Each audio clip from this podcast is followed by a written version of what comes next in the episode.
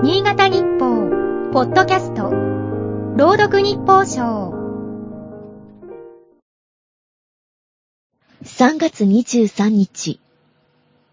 世界で最も有名なセリフの一つだろう。タフでなければ生きていけない。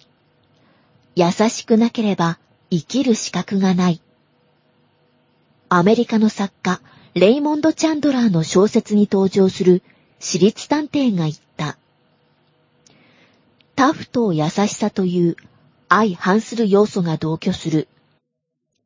そんな人は奥行きの深さを感じさせる。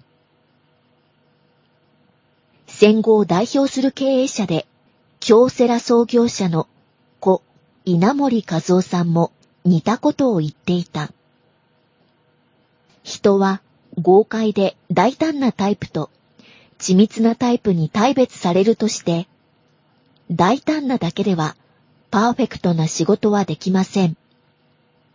一方、繊細なだけでは新しいことにチャレンジする勇気は生まれませんと述べた。相反する要素を合わせ持つ人は、職業人としても有能なのだろう。稲森さんは、仕事をする場合、どうしても豪快さと緻密さという二律背反するような性格を備え、局面によって使い分けられる人が必要ですとの考えを示している。豪快と緻密が高レベルで融合したチームだった。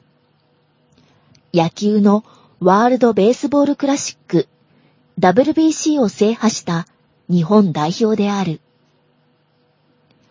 時には長打や剛速球でねじ伏せ、時には粘り強く打線をつないで、14年ぶりに世界の頂点に立った。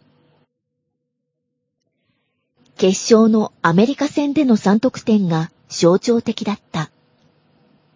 力強いスイングで生まれた本塁打の2点と、コツコツとランナーを貯めて内野ゴロでもぎ取った1点。アメリカの2得点も本塁打によるものだったが、日本が細かいプレーで奪った1点が勝敗を分けた。